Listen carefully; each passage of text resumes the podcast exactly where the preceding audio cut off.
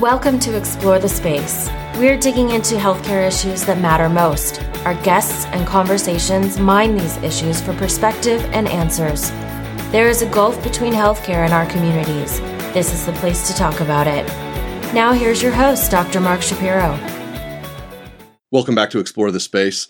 Really excited to have you here, and this is going to be one of those conversations that I think is going to it's going to be evergreen. It's going to be one that we're going to refer back to. I am really looking forward to talking with Dr. Robert Pearl. Before we get to the episode, please go ahead and check out the new website, www.explorethespaceshow.com. We just relaunched it. It's been totally redesigned, and I just could not be more excited about what's there.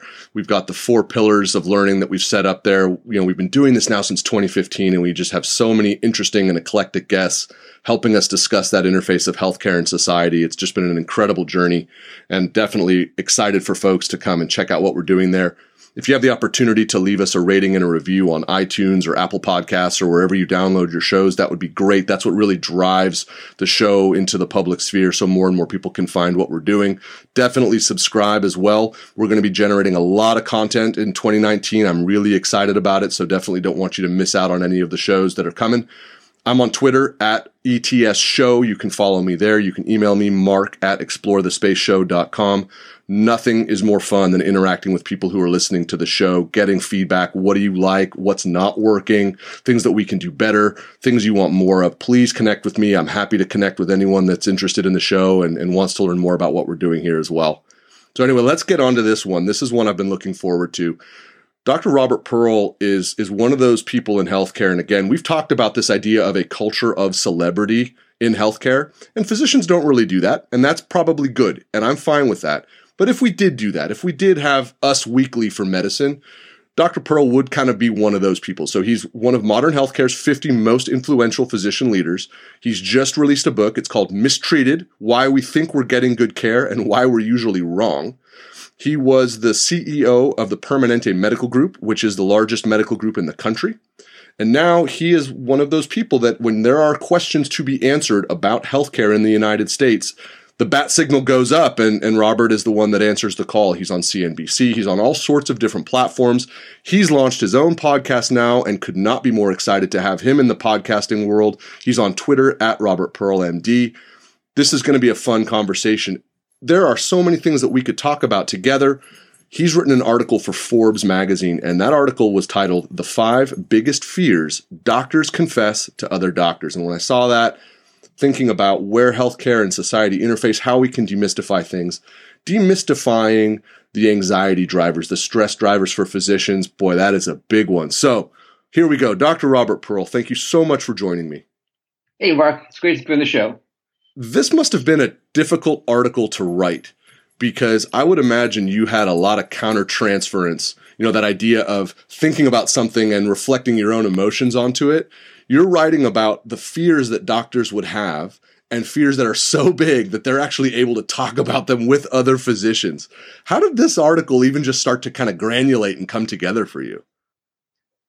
After I wrote Mistreated, which you say, well, we, we think we're getting good health care, we're usually wrong. By the way, all the profits go to Doctors Without Borders, a very important charity that's out there. I expected that I would get very negative feedback from physicians. I was very critical of the current healthcare system. I began the book with the story of my dad, who died from a medical error, one done by excellent physicians, by the way, but just simply reflecting the broken healthcare system, the lack of technology, the lack of integration, all the pieces that you know so well. And I expected one of one of the TV shows and the talk shows that I would get people calling in and complaining that I had undersold medicine. And it was exactly the opposite. It was exactly I, the opposite. Yep. Exactly. Yep. I get I, I still get emails constantly and people coming up to me at meetings and telling me how broken the system is, not just for patients. We know that hundreds of thousands of people dying every year from medical errors, from lack of prevention, from complications that could be avoided from chronic disease, but how it's affecting physicians. I mean, the statistics are out there. You know them. I know them. 30% of physicians are depressed, 400 suicides a year. Uh, half of doctors would not encourage their children to enter what I think is the greatest profession. What's going on here? It is broken. And I believe that doctors want it fixed.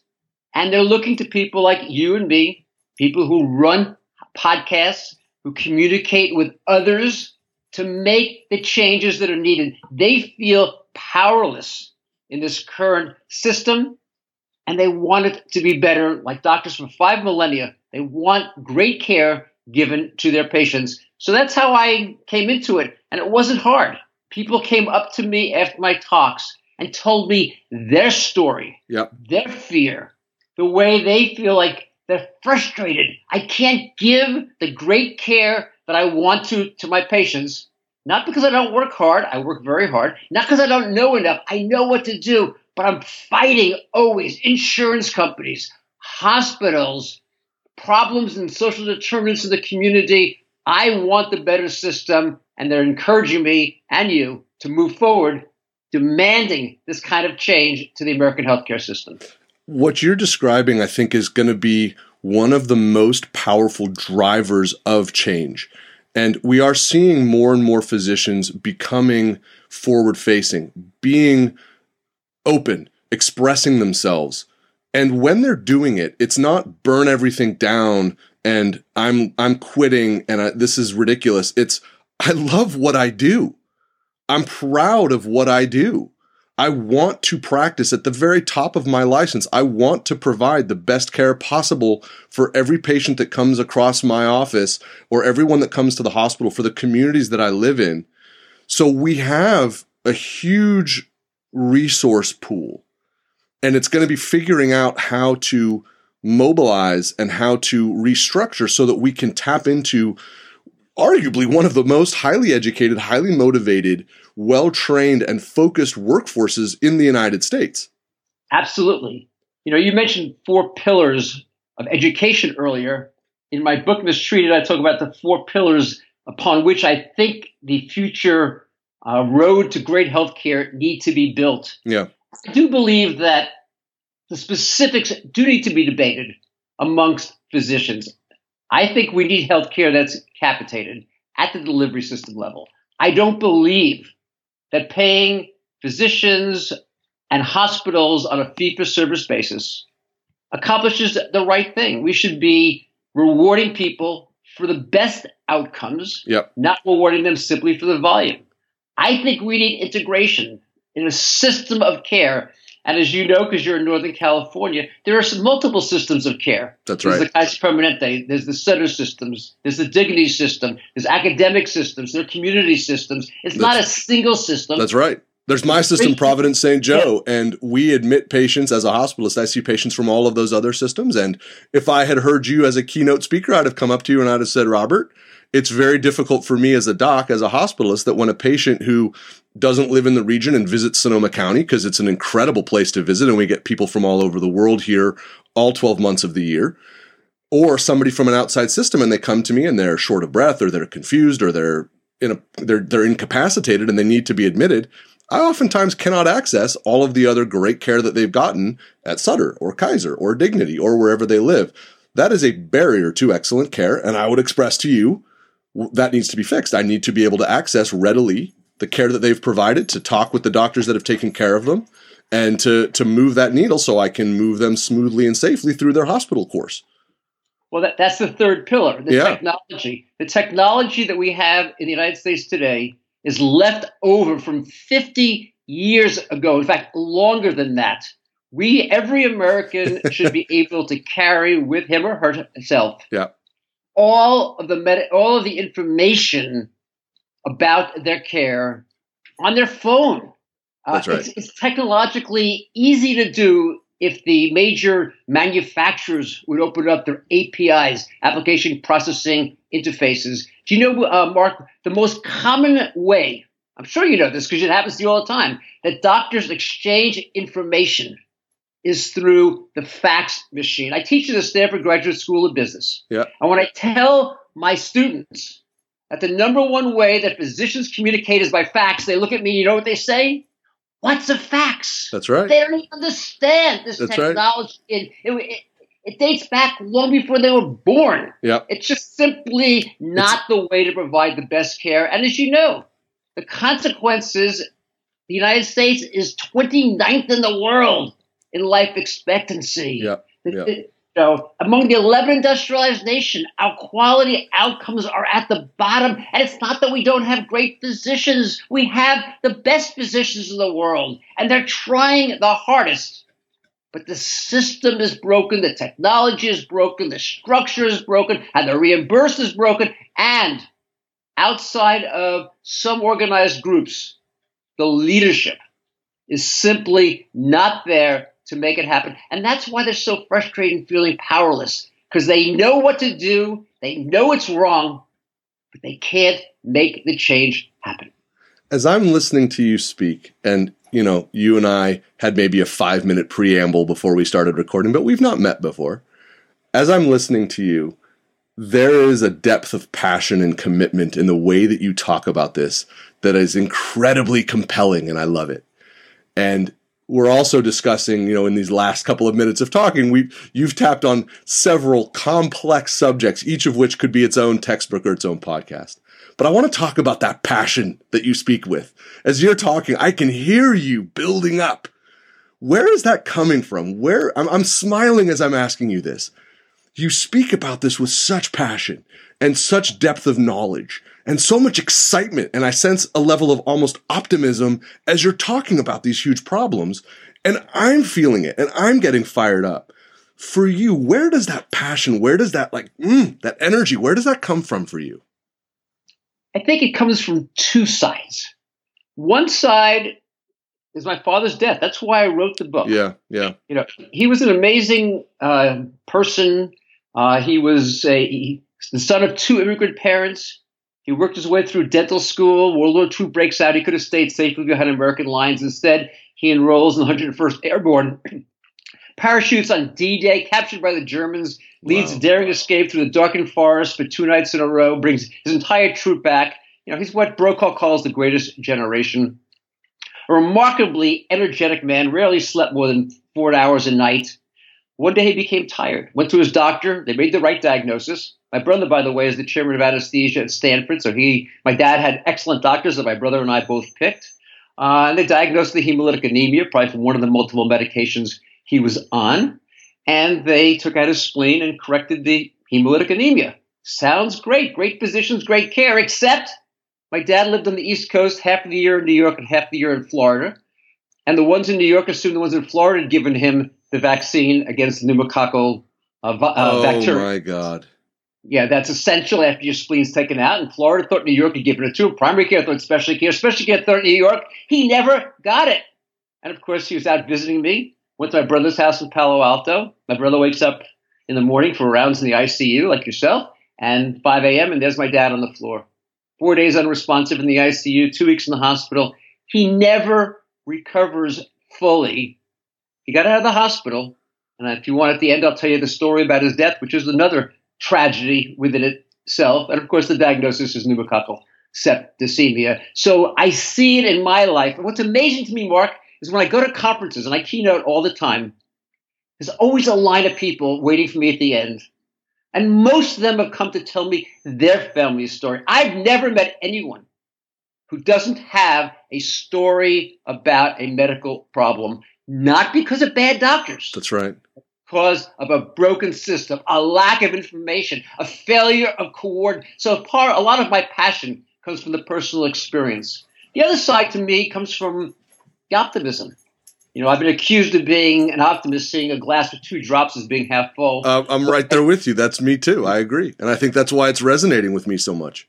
But when I look at the data, you know, take a simple, that's a simple problem, a complex problem, but a, a terrible problem like stroke. 40% of strokes come from hypertension. How well do we control the United States today? 55% of the time. Yeah. And what we know is that the good, well integrated, technologically enabled, capitated organizations can do it 90%. That's a lot of deaths. Or take colon cancer. I mean, what we know is that half of the people who die from colon cancer would have either avoided the cancer entirely or had it diagnosed early enough for cure had they been screened. And what else? What do we also know? We know that you can be screened not just with colonoscopy, yeah, family history or previous polyps or something that's the appropriate approach, but by a test like a FIT test, a Cologuard. five minutes once a year for the privacy of your bathroom, no bowel prep, no risk of intestinal perforation. And how often do we do it in the United States? 65% of the time. And as a result of that, there's a 30% difference in mortality compared to, again, who the best groups are achieving.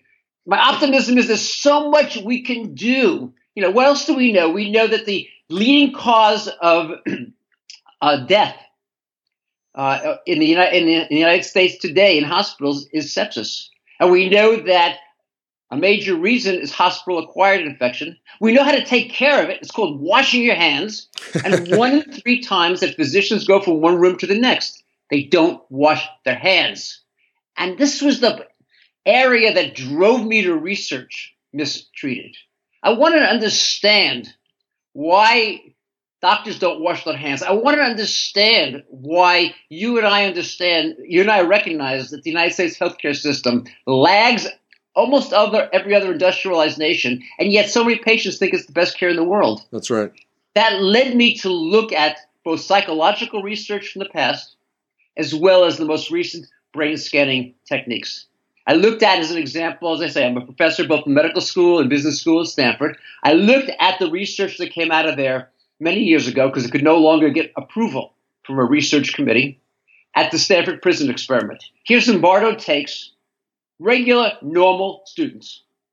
Half of them get aviator sunglasses, khaki pants, they become the jailers.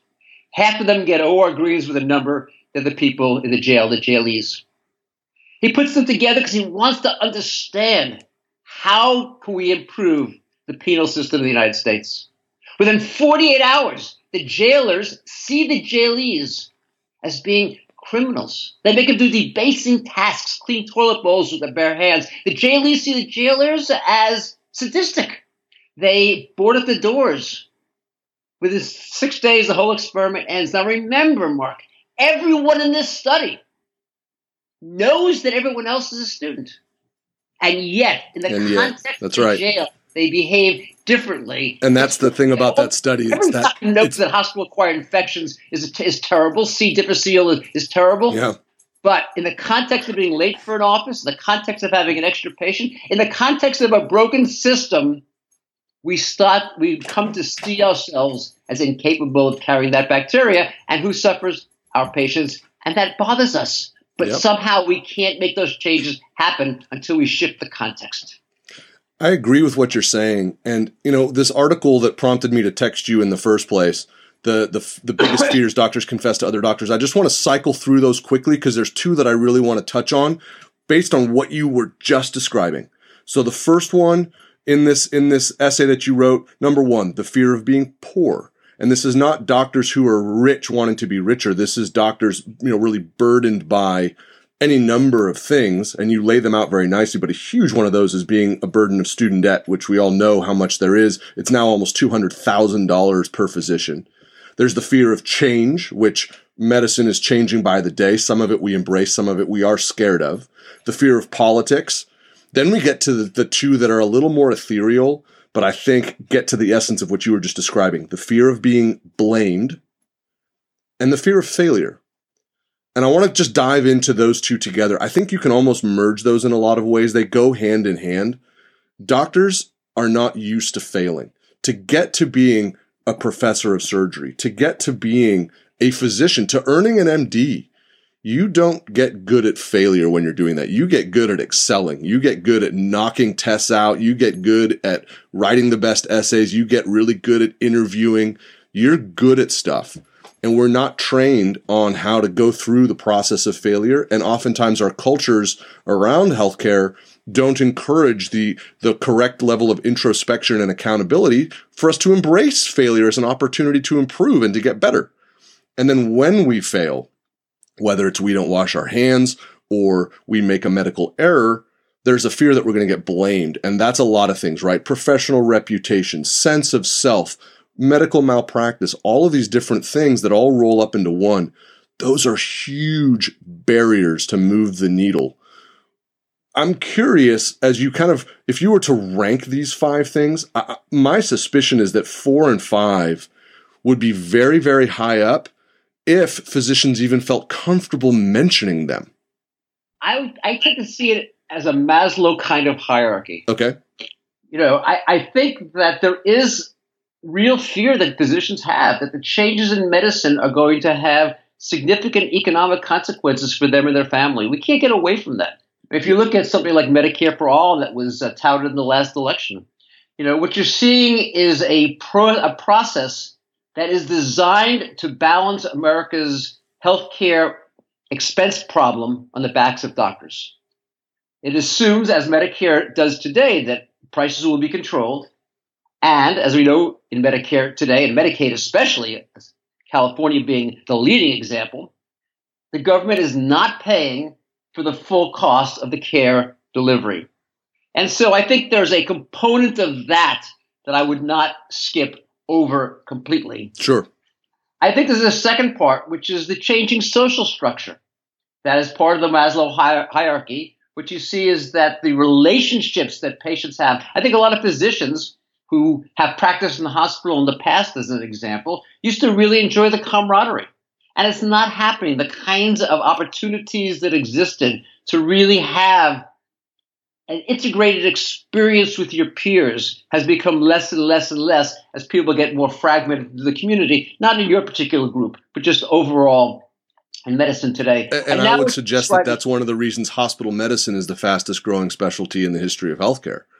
I love Absolutely. being in the hospital. I have my team around me every day, and we talk about cases and we exchange ideas. And when I say my team, it's physicians, it's nurses, it's administrators, it's physical therapists, and I get as much time with my patients as I want. If I round in the morning and I, you know, let's say morning rounds need to be fast because I just need to get everyone seen and get some people discharged and just make sure a couple of people that I'm worried about from the night before, I just eyeball and get the ball moving. When I circle back later in the day, my time is my time. If I'm going to sit down and we're going to shoot the breeze and talk tennis for 30 minutes, which we're going to do it and it's going to make those relationships that much better so i think there is that demand for specialties and for for for positions in healthcare for docs to do exactly what you're describing to to have that sense of culture and esprit de corps yeah, there's just not very many of them. Is, is That's the right. problem in medicine today. But again, particularly as we move people out of the hospital, particularly as, uh, from the perspective of many, as they turn the care over to the hospitalists, the role of the physician in the office is no is, is, is much less than it used to be relative to the hospital. Much more in terms of this isolation in their own space. but the point you're making is very is, important point. Yeah, these notions of self-esteem, which I, as I say, to me are at the top of the Maslow hierarchy, and really why people became physicians. They, it's it's for higher purpose. Yep. You know, you don't become a physician because you want to be thought of as an hourly individual, just as you've just described very nicely, Mark. You do it because you have higher purpose. You want to extend life, prevent disease, and that's why you spend an entire decade of your life getting trained. And as you said, accumulating a debt of two hundred thousand dollars. This is a, this higher purpose sitting in medicine. And when now all of a sudden you find yourself being blamed, being seen as simply a cog in the machine, being held to metrics that are so mundane that they fail to recognize the doctor patient relationship. They fail to recognize all of the other reasons besides a particular test or a particular drug. These are the kind of pieces that now make that sacrifice you've made, the uh, profession that you embrace for the highest of purpose, suddenly disappear. That's a tremendous loss.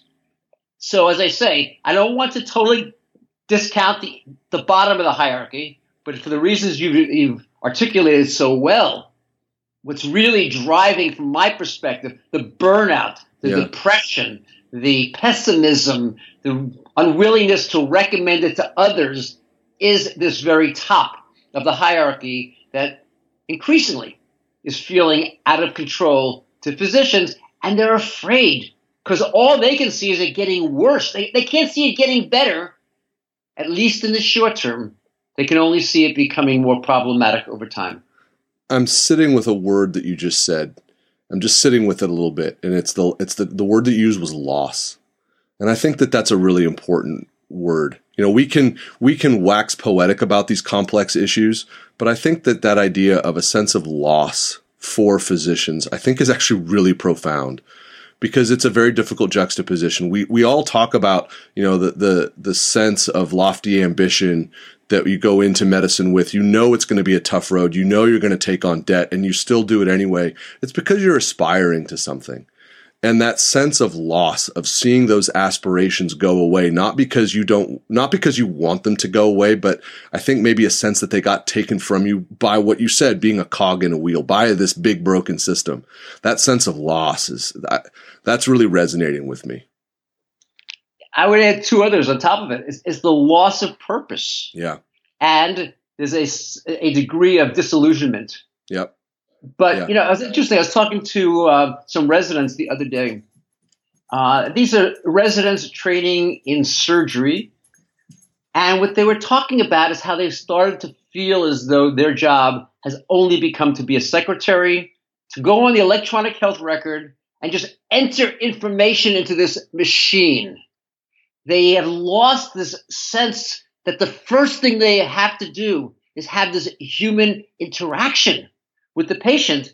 Instead, they literally can sit there all day as residents. They know on rounds what the attending wants done. And now their job is simply to put it into a digital form. That wasn't why they chose medicine in the first place. That's why that's not why they gave up a variety of other careers they could have been incredibly successful in, paying them a lot more money. That wasn't the driver. They came, as you said, for that purpose, for that reason they want to get out of bed in the morning, which is to make improve health. And now they find themselves in this in a system that's making that ever more difficult on a day to day basis, and they're questioning. Yeah. And, and identifying surgeons in that role, I think, is important on a number of levels. For me, it's important because one of the very influential books that I read in college was by a surgeon from Yale named Richard Selzer. And the book is called Letters to a Young Doctor, but there's an essay, it's a series of essays, and the essay in it that really landed with me was Letters to a Young Surgeon. And I loved it. And I still love it. And to, to have surgeons feeling disillusioned is a problem. This isn't, you're a surgeon. This is an art form of the highest order where the pressures are extraordinary, where the challenges are are infinite, and you need the best people to be at their best to execute a surgery safely and correctly. So if we're if we're losing a generation of surgeons where they feel like they're just doing clerical work on a population level, and I mean, I, you know, far be it for me to tell you about population health. You you ran half of of Kaiser, of the physician group for Kaiser that's a problem. So I went to medical school at Yale, so I know Richard Selzer's work exceedingly uh, well. Did you know him? Did you ever meet him? I, I met him. I, he was. I didn't work with him during the time, oh, but I have met wow. him. Wow. Um, the uh, but you know I have a a homepage, it's robertpearlmd.com. Yep. I have a lot of the things that I've written, and the most well-read one that I uh, Forbes article that I by the way I write every twice a month but the one that was most been most well read was some uh, conversation I had with Malcolm Gladwell, and it's had almost a million readers so far. And the listeners can find it at Robert Pearl MD. My, my, I, I'm I'm engaged in vigorous head nodding because I, I read it and the fact that you got to talk with Malcolm Gladwell there. Speaking of culture of celebrity, right? I mean, that's he's definitely he's definitely up there in the work that we do. Malcolm Glad, that, that's a good one. Yeah, but the point is that the article is about the experience of being a physician. Yeah. And if it's read by almost a million people, you know it's been read by a lot of people who are not physicians. Yep.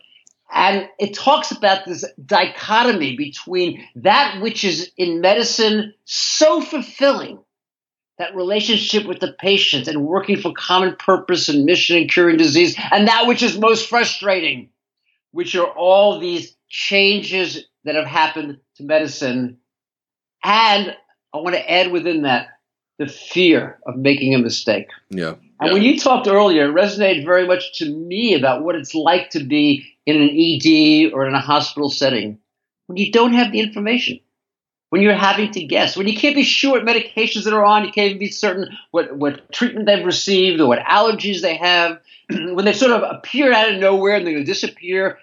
As you say, if they're visiting the area out of nowhere, you can't have continuity with that. That whole process, it's just dehumanized. And that's the problem in medicine today. There's another book that I'm writing right now where I talk about these three phases of medicine. We used to have many, many years ago, the 1960s and 70s, uh, a, a type of medicine that was purely intuitive.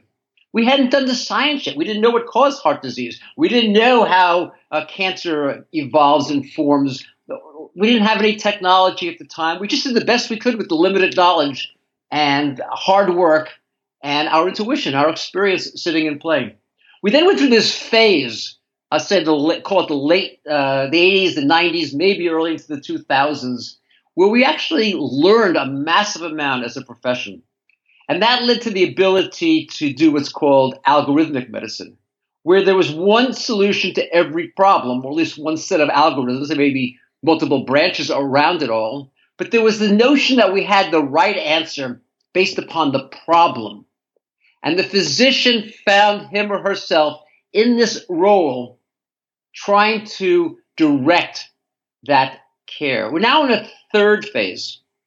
And to me, this third phase is one that often is associated with narrative and precision medicine. It's a phase when what we recognize is that we have to begin with the patient finding out what it is that they want. Yes, there are some problems for which we know exactly the right antibiotic to give, or we know exactly the right surgical procedure to perform. But increasingly, increasingly in the ICU, we're seeing patients struggling, something you deal with all the time, not to figure out how do we keep them alive. We've I don't want to say we've totally solved that problem, but there's so many things that we can do, so many tools we have you know, you even talk about left ventricular assist devices and intubation, etc. But should we keep them alive? Grappling with not just how do we elongate life, but how do we help patients figure out whether that is what they want? I think a major set of issues right now, and again, doctors get caught in the middle, as you say, I talk about that in this article, is should we be doing more or should we be providing better palliative care? And it's just another example of where I believe that doctors today are caught in this middle. They're seen as the problem for what's a broken system. We don't do things right all the time. And when we don't, we should be blamed. But often we do the right thing, and then the problems are social. The problems are um, reimbursement. The, the, problems are regulations. There are all these ways that doctors get caught in the middle. And I think in that process, it again takes away from that sense of mission and purpose and starts to degrade, which should be a very, very wonderful profession. The approach that you're taking with that, those three phases, those three eras, there's a I think a note of real genius in that. That to me is is what I would describe as a central dogma, right? We learn in biochemistry the central dogma, DNA to RNA to protein. The most powerful leadership lesson I got was Sharp Rees-Stealy Medical Group where I spent 10 years. The patient is first, the team is second, the individual is third. What you just did is a central dogma around integrating the history of medicine. I was a history major. I got my BA in history. I, you know that there's nothing more important than understanding where we came from to help us frame the future. I think that that construct is absolutely correct, and I think that that book that's coming, which you're already invited to come back on the podcast when it comes out. I think that that's going to be a really important work. But I want to circle back to something that you said around people who are around people who are not in healthcare when they when they think about these things and access this information. What sort of conversations have you had because you travel all over the world? You're not just speaking with doctors. You're speaking with everybody. Your book is not just being purchased by doctors, it's being purchased by everybody. When people look at these lists, when they look at these concepts, do they say, that's nonsense? I don't care. Do they is there a note of support? Does it does it resonate? Do they say, yeah, we need to support our our our, our healthcare providers, we need to support our physicians? When people who are not in healthcare, right, we're looking at this interface of healthcare and society. When people on the societal side look at these complex issues, they read what you're writing, and they hear you speak, what sort of feedback do you get? Mistreated became a Washington Post bestseller. One of my claims to fame is I got ahead of Condoleezza Rice. so very broadly. And as you say, you know, the majority of the readers are obviously outside of medical profession, just on a percentage basis. What they talk about at the American conferences, and I recently spoke in Australia and at, at the World Hospital Conference, Congress, and what they said there from other countries was exactly the same, which is that the ability to get the health care that we want for ourselves and our family is incredibly difficult. Patients will talk about, or families will talk about how they don't want to be dying in our hospitals and somehow they can't get out. They'll talk about how they'd like to be able to get care at home. They'll talk about the unaffordability of American medicine. I mean, we know that it's the number one cause of bankruptcy in the US today. But when you hear it from mothers, a study at a Yale University said that almost half of children with type 1 diabetes are not getting the insulin they are required, the insulin that doctors have recommended because their parents can't afford to buy insulin. I mean, imagine that. You're a parent and your child can't get the life saving medication because in the United States, the prices of drugs are so high and designed solely to reward the companies that manufacture them that your child is risking his or her life every how does that feel as a parent? Or how does it feel in the reverse side as a child if it's your parent who's there in the icu you know they don't want to be there and yet there it's this sense of powerlessness. You know i mentioned earlier i'll tell you the end of my dad's life.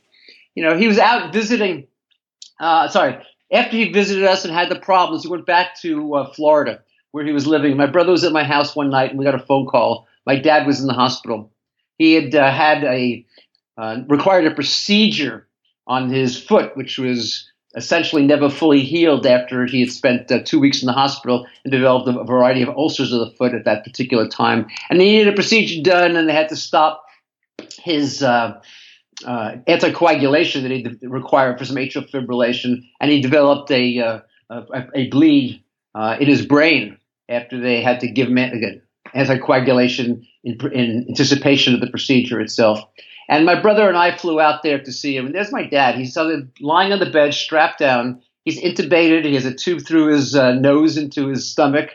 Uh, there's a line of doctors out the door. There's a neurosurgeon who wants to take out a piece of his skull. There's an ENT who wants to do a tracheostomy. There's a GI doctor who wants to put in a uh, percutaneous feeding tube. My brother and I look at the X-ray. My dad's not going to get better. This is not the life that he wants to lead. Now remember, these are fabulous doctors. They're very mission driven, purpose driven, everything you would want. And for the next two and a half days, after we tell them we don't want anything done, we never see a physician. And the reason is because the American healthcare system doesn't reward doctors for being there for the patient. There is no ICD 9 or CPT code for showing compassion. Maybe with your spending eight hours every day in the hospital or 12 hours, whatever the shift length I was going to say be, eight. Oh my God. you have the time to do that. Yeah. But that's not what happens for the doctor who's in the office. That's right. Who has a patient in the hospital who said he doesn't want any more care. And so this idea of being there for the family just is gone and I can't imagine that it's any better for that physician who feels as though I'm not able to do what I want to do. But it's not that I don't want to, it's just the economics, it's the structure right. that doesn't make any sense. So, to your point, at the family side of that experience, you feel deserted. You feel as though you're your time of greatest need. You want to turn to the people you're going to trust the most, the physicians who have cared for you or for your loved one, and they're not there. And to that, too, for the physicians, I will also say it's really hard because that does take away from that aspirational sense. There is nothing that compares to the experience of working with families and working with patients when there's a difficult challenge to work through and having those conversations. I love it. It's really difficult. Sometimes I dread it, but it's why I like to be in the hospital. And if you were to take that away from me as a hospitalist, I, would be in that same place of what the hell am I doing this for? Uh, right? That's that's my endoscope. That's my cath lab. If that was to be gone, that that would be anathema to me. And as you say, too many physicians now, well, I, I'm not going to do a procedure. I have no role. Of course you have a role.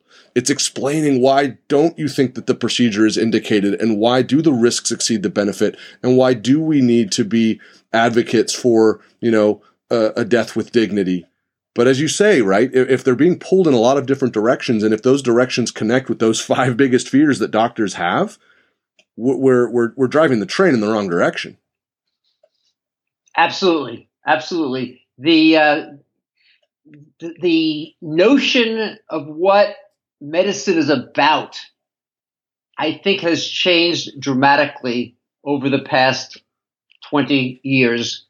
And most many physicians, the average physician, may be fifty, so they were still in training twenty years ago. You know, a friend of mine, Ian Morrison, the futurist, talks about the being a hamster on a flywheel and that's the sensation, I think, that is becoming more prevalent in medicine today. You just have to go faster and faster and faster. And it's true, by the way, if you don't change the system. Yeah. If all you do is watch the costs rise beyond the ability to pay, you know, what can, what can you do? You can deny care, you can ration care, or you can just simply work harder and harder. When you're a physician and motivated, you just work harder and harder and harder and spin it faster and faster. The time has come to stop that spinning. Yeah. And change how it's structured. Because as soon as you start to capitate this care, you reward prevention, then all of a sudden you find you don't have as many patients in the hospital, and therefore you have more time to spend with each patient. As soon as you integrate, working together as one, you can find alternatives, better ways to provide care than simply bringing patients to your office all the time right. or coming in for various procedures. As soon as you have that technology, you know, now you can do things that you couldn't otherwise do over distance and time. You know, we discharge people, as you know, from the hospital now, sicker than we used to admit them. yeah. And you're there every day and your team is there 24 by 7 until they leave and then no one's there. I mean, how about if you use video to reach out to people's homes, right. to see them there? How about if we have monitors and tools to allow us to have information? How about if we create a way that even in your job as a hospitalist, it doesn't start when the patient enters the ED and leave when they go home, but there's a, a component of continuity of care because they still have the same problem for which your expertise was so required. How about if we really are able to link you and their primary care or you and their surgical specialist together in a way that we smooth out this transition and in that process reduce the need for future hospitalization? Yeah. So let me you're you're you're laying out one of I, I would suspect are many many visions for what the future is supposed to look like and it's important that we have vision. So let's have a little fun here. I'm going to put you on the spot just a little bit. I'm going to give you an unlimited budget and I'm going to give you a, a table and I'm going to give you 5 seats at the table. You're going to be at the table and you got 5 more seats. Who are the men and women you will you're you're going to have sit at that table with you and hash this out and solve this? Who who are those people just off the top of your head, the men and women that you've met, that you've that you've never met? Who's at the table with you to lay out the roadmap and a vision, to lay out the central dogma so that we start to create the environments of healthcare that we all want to have uh, as we as we live our lives? I'm not sure that I see it as in quotes the specific names of five people. Okay. But I would say it much more has to do with the functions that are there. Good. Okay, I like that. So who, who so, yeah, what what are the functions that need to be in that room to guide the decision? So what are the most important ones that have to be there, as strange as it's going to sound to your listeners for a doctor to be saying this, is going to be the big businesses of the United States. Okay. I'm particularly interested, as I write in that Forbes piece about the uh, Amazon, Berkshire Hathaway, J.P. Morgan Chase. Yes, think that that has the opportunity to be disruptive, and I say that in a way because the payers, and in the end, it's really the businesses that pay outside of individual coverage, but group coverage and other kinds of coverage. It's really the businesses that are paying, and I believe they need to demand that these changes happen and so they've got to be there because I've got to convince them that if you folks are continue to tolerate a disrupted, broken system, guess what? You're going to get a disrupted broken system. doing the same system. thing. That's right. But as soon as you start to say five years from today, we're not going to buy care from anyone that is not able to take capitation, to do it in an integrated way with modern technology and with a reasonable structure. I guarantee you medicine will change. So they, ha- have to be at the table. I like that. and, it's important to note that that entity that you described now being led by a surgeon, Dr. Exactly. Gawande. Exactly right. There you Yep. go. Uh, the second group, I think, is someone from the political realm. Yep. Because I don't believe that the government will be the solution, but I believe the government has to create the rules that allow the solution to occur. Okay. And so I think there's a lot of excess regulation. There's a lot of excess uh, requirements that drive up costs. There's a lot of limitations that happen. I mean, simply the fact that the American government is prohibited from negotiating drug prices. And so as a result, we pay 50% more than all these other countries. It makes absolutely no sense, except that the government has allowed that, much because of the contributions from the pharmaceutical industry uh, into the electoral process. So that I think the government needs to be there. Uh, number two. Okay. I think the third is going to be uh, leaders of hospitals. And the reason I think they need to be there is we have to agree we have way too many hospitals. Interesting. Because- Too many hospitals. Way too many hospitals. Okay. For two reasons. Number one, if we did the things we could do, we wouldn't need as many. When I was the CEO in Kaiser Permanente, we lowered hospitalization per Medicare person to half of the US average. Wow. Half. Half. Half of that half of that half was accomplished by prevention. By helping patients avoid heart attacks, strokes, yes. cancer in the first place. Yes. And the other half was by running hospitals efficiently. And I want to be clear because I know you're a hospitalist and you think about it that way. Isn't my hospital efficient? Look at Saturday and Sunday. And I will tell you that in your hospital, if you're admitted Friday night with the same problem as Tuesday night, you're going to spend an extra day in the hospital. That's not efficient. I'll also tell you that volume correlates with outcomes and with efficiency. And what we have right now is a redundancy or insufficient volume. Whether you're looking at cardiovascular surgery, again, you're in Santa Rosa, in Silicon Valley between San Jose and San Francisco, there's 10 hospitals doing heart surgery, three of which do fewer than 300 cases a year. Less than one a day. We need to have centers of excellence that are able to do high volume of complex procedures, and we don't need very many of those. We need to have some community hospitals, and we need a lot of today's hospitals to really move into what I use as the phrase hub, because I was also the CEO in the Mid Atlantic. And there we created these centers that have 24 hour urgent care staffed by ED docs and ED nurses with hospitalists available and taking care of 60% of the problems that don't require multiple days sitting there with advanced technology, CT, MRI, they have PET scanners in this facility with specialists all around. It's a very different model. With the redundancy of hospitals in the United States today, I believe we need fewer of those, and we have to, I have to get the hospital industry to agree. The fourth place are going to be the physician specialty groups. And again, there's this disconnect between what we know and what we do. Take orthopedics. What we know is that the operation of putting a scope into a knee and trimming up the cartilage one year afterwards shows zero, no better outcomes than physical therapy alone. It's been demonstrated originally in uh, Canada in multiple studies and recently reported in JAMA. And yet it's the most commonly done operation in orthopedics. And when the orthopedic specialty was asked in the Choosing Wisely initiative, what would you change to lower the cost without negatively affecting quality? It didn't make the list. Same thing is true for um, bypasses in patients with stable disease, single vessel bypasses, uh, a lot of the back surgery that we do. You go on through the whole list.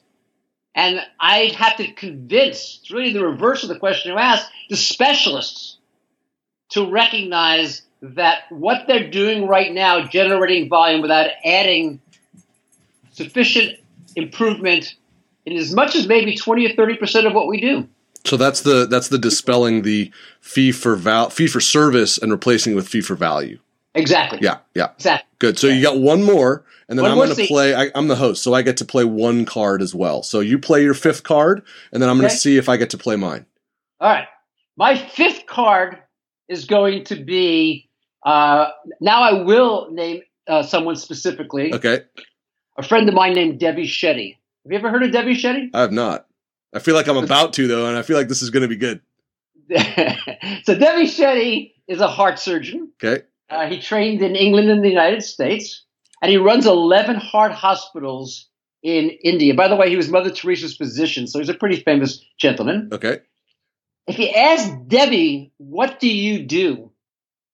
Devi will tell you that he sets the price for a human life. Now, I'm a surgeon. You're a hospitalist. Do we set the price for a human life? What do you mean, Devi? And he'll say, every morning I come to work and there's 30 moms with 30 babies in, her, in their arms. They've been well worked up. They all need surgery. I talk for a few minutes and I've got to explain to them I can't do every surgery for free. They've got to pay. Does as much free surgery, by the way, as he could, but some of them have got to pay. Today he charges $1,800 a surgery. The ones who can borrow $1,800, the equivalent in rupees, their children live. The ones who can't borrow it, their children die. He says, if I can get my cost down from 1800 to 1500 to 1200, I can save more babies, which raises the value of a human life. Now, I don't believe that very many people are going to travel from Santa Rosa to, uh, to India to have their surgery done, even if it's at that low price. He just opened the hospital in the Grand Cayman Islands. I don't know if you've ever been to the Grand Cayman Islands. They're a one hour plane flight from Miami seven mile white sand beach. They speak English. It's totally safe. It's a tourist culture. You couldn't imagine a better place to be. The island has 50,000 people, and he's building a 2,000 bed hospital. You can count how many, all 12 of the beds that are for the Grand Cayman folks, and the rest is for the Americans coming over. Yeah. He'd be at the table because after I spoke to the other four people and they all said no, I would turn to Devi and I'd say, Devi, how much do you want to charge me to send people to your hospital, which, by the way, has better outcomes than any hospital I know in the United States? How much do you want me to send the people there? How about for total choice? How about for cancer? How about for everything? And pretty soon, all those other four people are going to realize that if they don't do something now, that they are going to be disrupted. And I would hope that not only would Devi give great ideas, by the way, because you know I can give you some examples. When I visited him in India, the day I was there, his teams, he has six teams, did 37 heart surgeries, including a heart transplant. He has one surgeon who only does tetralogy of Fallot. Do you know how good this person is at doing that operation? Wow. I had to keep a tetralogy of Fallot. I go there. Why not? Why this not? That's right. Every day, That's right. You want the person that's doing it all day, every day.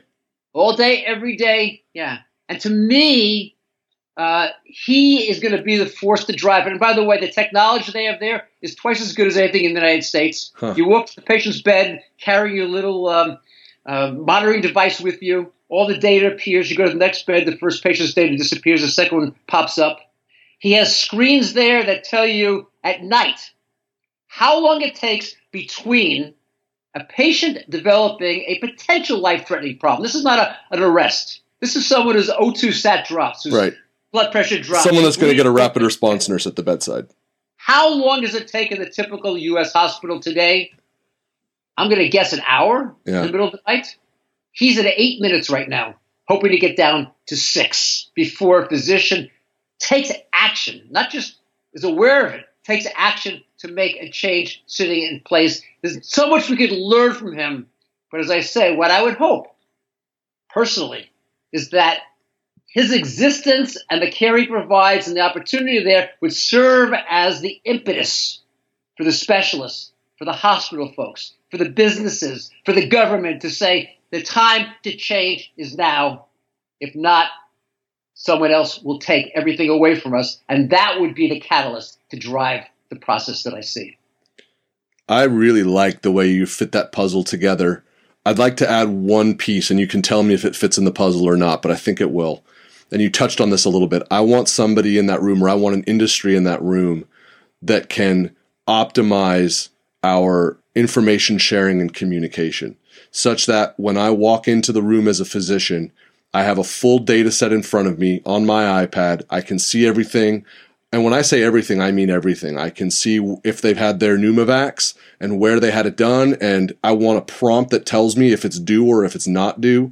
I want lab data. I want the physicians that have cared for them on a ready list. So all I have to do is just tap it and, and, and your, you get a text page that says, Dr. Pearl, your patient is admitted in Santa Rosa and Dr. Shapiro is the hospitalist and he has a question about the surgery that you performed on their colon cancer four years ago because they have a bowel obstruction now I want that level of information sharing in the hospital. I also want the patients to be able to access the exact same information so that they understand what's going on with, with machine learning that can teach them about their own pathology where they don't have to access WebMD or they don't have to access some website that's never been vetted and can really lead them down dangerous paths we need you know we need patients to be able to access that same level of information so we can truly have shared decision making I want that highest level of information sharing and communication because I feel like that's going to be the glue that pulls those pieces together so that when I'm at the bedside with one patient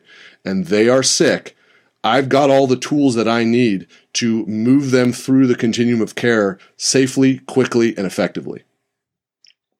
The reason I left them out, because I am a major believer in technology, just like you are, and I think every American deserves exactly what you described, and every physician deserves to have access to that so that he or she can provide the best care possible.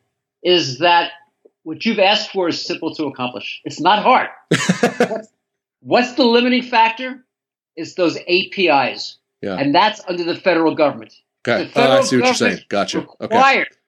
that the current manufacturers, because most of us have some kind of electronic health record in our offices and our hospitals, but required those systems to be able to be managed by third party developers. Everything you ask for would be here very quickly. If you okay. look at something like an Apple product, yeah. what you see is there's 500,000 apps sitting on your phone and Apple doesn't control that. They just make it possible for others to build and develop them. There is no question that if you if they had the opportunity to get into that data system, protected by HIPAA, protected by privacy, with all the other requirements that sit in place, that within a year you would see essentially what it is that you want. We created all of that inside Kaiser Permanente, but it's all within the contained system. Yeah you're describing so well, what we couldn't do is get outside that wall, and what people couldn't do is get inside the wall unless they were willing to buy the exact same system we had.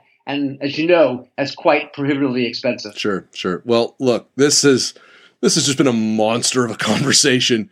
We have covered so much ground. I'm gonna have to just sort of sit with all of this for a little while because this has just been, you know, again, we get to on this show, we get to bring in real subject matter experts, and this has been an unbelievable 60 minutes of discussion. And I'm very, very grateful to you for coming and sharing all of these incredible insights. And I, I love this, the central dogma that you're painting. I love the table that you've put together of who are the people to be in the room to reshape and, and, and, and change healthcare in the United States to really be what we want it to be you're going to have to come back. There's going to be a lot more questions. There's going to be a lot more demand. This has been very, very special. Thank you so much for coming on the show. It's really my pleasure. And I think for the listeners out there, what I want them to know is that everything we've talked about is possible. And they, whether they're physicians, whether they are, I often talk about the patient in all of us, whether they're in medicine, whether they're not in medicine, it doesn't matter. Until they demand it, and demanded of the elected officials and demanded of the people providing the care and demanded of society in general, it won't happen because for the legacy players, they'd rather not change. But for the patient, for the provider of care, change is essential. It can happen. Together, we can do it. And again, I'd encourage you to go to my website, robertpearlmd.com, and find out all of the opportunities that exist today in American medicine. That's a wonderful note to end on. All of those links will be up with this episode as well. And definitely encourage people to go and check out your writings, the work that you're doing. This has been very, very special. Robert, thank you so much for coming and joining us. Thank you so much for sharing and really appreciate you giving us so much time. Thanks, Mark. Thank you for listening to Explore the Space. Visit us on our website, explorethespaceshow.com, and please subscribe to our podcast on iTunes. Follow us on Twitter at ETS Show, and you can email Dr. Shapiro by writing to mark at explorethespaceshow.com.